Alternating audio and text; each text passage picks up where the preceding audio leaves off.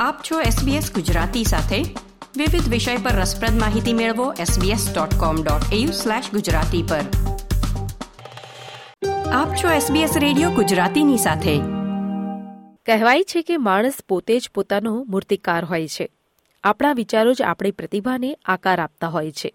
મૂર્તિ માત્ર એક શબ્દ નહીં, પરંતુ તે એક યાત્રા છે. એક એવી યાત્રા કે જે સામાન્ય પથ્થરને ભગવાન સુધી આકાર આપવાની યાત્રા. લોકોની આસ્થા અને શ્રદ્ધાને વિશ્વાસમાં મૂકી ઈશ્વરના પ્રાણ પૂરવાની યાત્રા. પણ આ મૂર્તિ બનાવવા માટે અથાગ પરિશ્રમ અને નિશ્ચય ખૂબ જ જરૂરી હોય છે. પછી તે કોઈપણ દેવી દેવતાની કે કોઈ પણ મૂર્તિ કેમ ન હોય. તેત્રીસ કરોડ દેવી દેવતાને પૂજતા ભારત દેશમાં અનેક પ્રતિમાઓ આપણે જોઈ હશે. પરંતુ સિડની જેવા કોસ્મોપોલિટન શહેરમાં રહીને પણ પોતાની માતૃભૂમિના સંસ્કારો અને સંસ્મરણોને વિદેશની ધરતી પર આકાર આપવાનું કામ કરી રહ્યા છે ખ્યાતિબેન ગરાજ. જી હા, આજે આપણે વાત કરીશું ખૂબ જ ઉમદા કલાકાર એવા ખ્યાતિબેન સાથે કે જેઓએ લોકડાઉનમાં પ્રસિદ્ધ સાળંગપુરમાં બિરાજમાન હનુમાનજીની પ્રતિમાની આબેહૂબ કૃતિ અહીં સિડનીમાં રહીને બનાવી છે. મૂર્તિની વિશેષતા એ છે કે આ મૂર્તિમાં એક કિલો સોનાનો ઉપયોગ થયો છે. આવો વધારે વાત કરીએ ખ્યાતિબેન સાથે. ખ્યાતિબેન ખૂબ ખૂબ સ્વાગત છે તમારું એસબીએસ ગુજરાતીમાં. થેન્ક યુ મીરાનીબેન. થેન્ક યુ આટલી સરસ રીતે મારી મૂર્તિની વાત લોકો સુધી લઈ જવા માટે તમારો ખૂબ ખૂબ આભાર. ખ્યાતિબેન તમારી પાસેથી પહેલા જાણીશું કે તમને આ મૂર્તિ બનાવવાનો આઈડિયા ક્યાંથી આવ્યો? શ્રદ્ધાનું હોવું બહુ જરૂરી છે. જ્યારે કોઈ પણ વસ્તુ તમે બનાવો ત્યારે, તો મને લોર્ડ હનુમાનમાં પહેલેથી જ શ્રદ્ધા હતી અને ગુજરાતમાં રહીને અમે સારંગપુર મંદિરે અવારનવાર જતા અને ત્યાંથી હું એક નાની મૂર્તિ લઈને આવી હતી. અને એ મૂર્તિ જોઈને મને પ્રેરણા થઈ કે ચાલો ઓસ્ટ્રેલિયા ખાતે સારંગપુર ભગવાનની કષ્ટભંજન દેવની કોઈ મૂર્તિ નથી, તો મારે એ મૂર્તિ બનાવવી છે.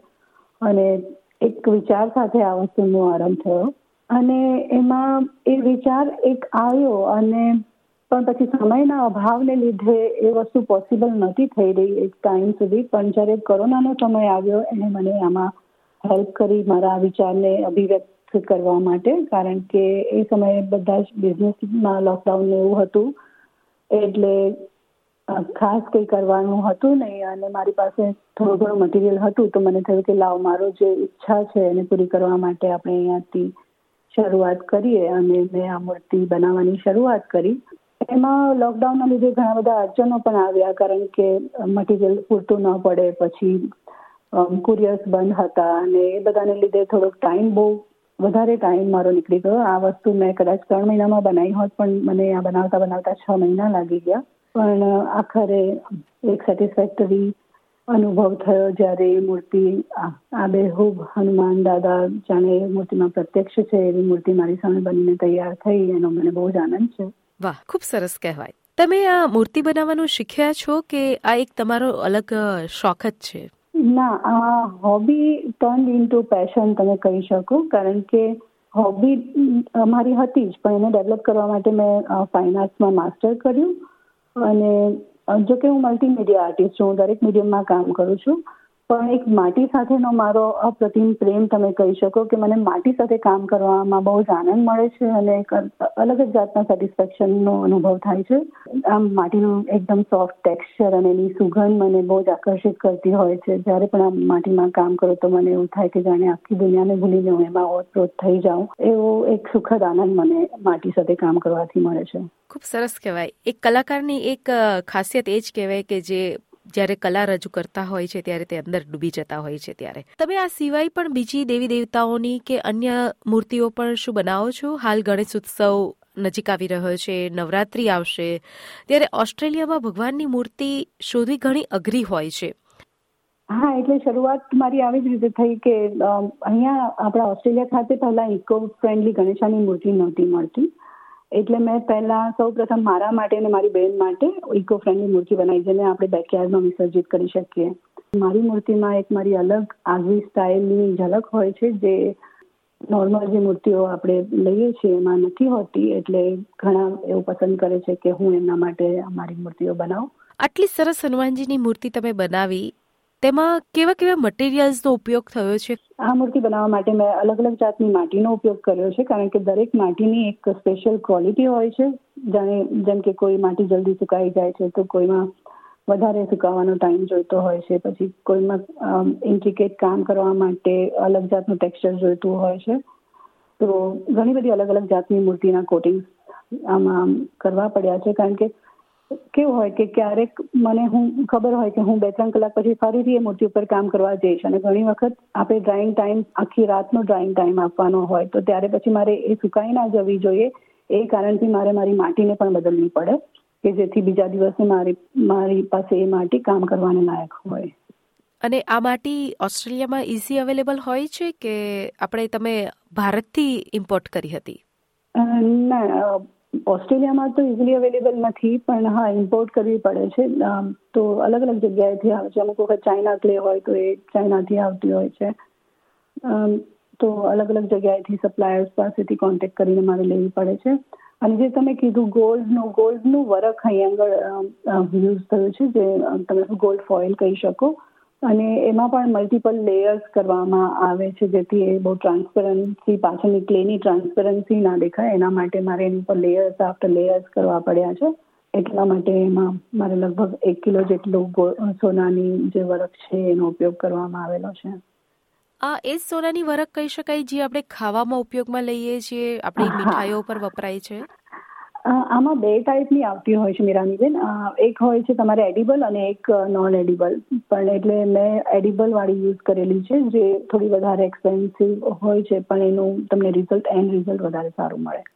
તો તો આ મૂર્તિની કોસ્ટ પણ ઘણી હાઈ હશે?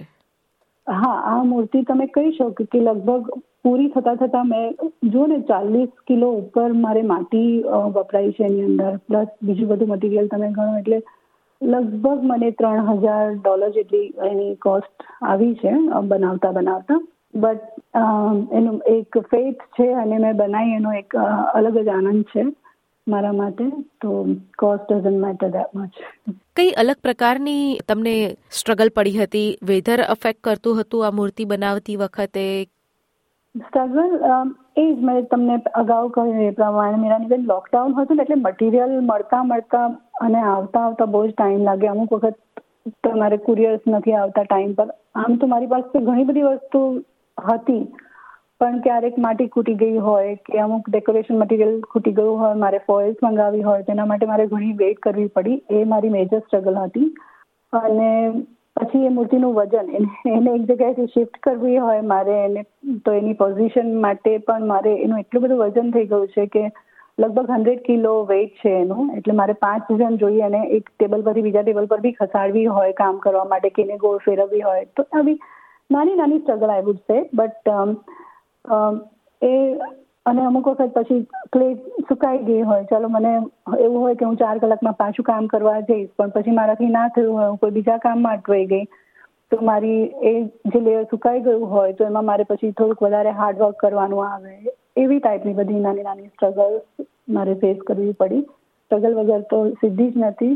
એટલે પુરુષાર્થ વગર પ્રારબ્ધ પાંગળું કે છે ને એટલે થોડીક સ્ટ્રગલ પડી પણ ચાલો વર્થ છે. ખૂબ જ સરસ તમે આ મૂર્તિ બનાવી અને અત્યારે આ મૂર્તિ કઈ કન્ડિશનમાં છે?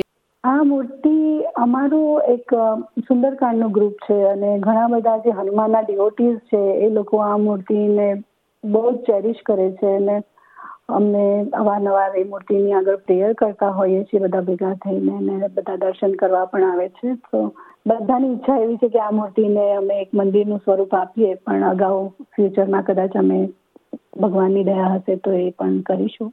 ખૂબ જ સરસ એક વિચાર કહી શકાય આ તમારો અને તમારા ગ્રુપનો. માનવીના પંચમહાભૂતના દેહમાં જો પ્રાણ ન હોય, તો તે પણ મૂર્તિ થઈ જાય છે. અને તેનાથી વિપરીત સ્થૂળ પદાર્થોના ઉપયોગથી બનેલી મૂર્તિમાં જો શ્રદ્ધા અને વિશ્વાસના પ્રાણ પૂરવામાં આવે તો મૂર્તિ પણ સજીવન થઈ જાય છે. ખ્યાતિબેને વિદેશમાં રહીને પણ ખૂબ જ સરસ કલાકૃતિ બનાવી તે માટે તેમને ખૂબ ખૂબ અભિનંદન. થેન્ક યુ ખ્યાતિબેન અમારી સાથે જોડાવા બદલ. થેન્ક યુ મીરાનીબેન. તમારો ખૂબ ખૂબ આભાર.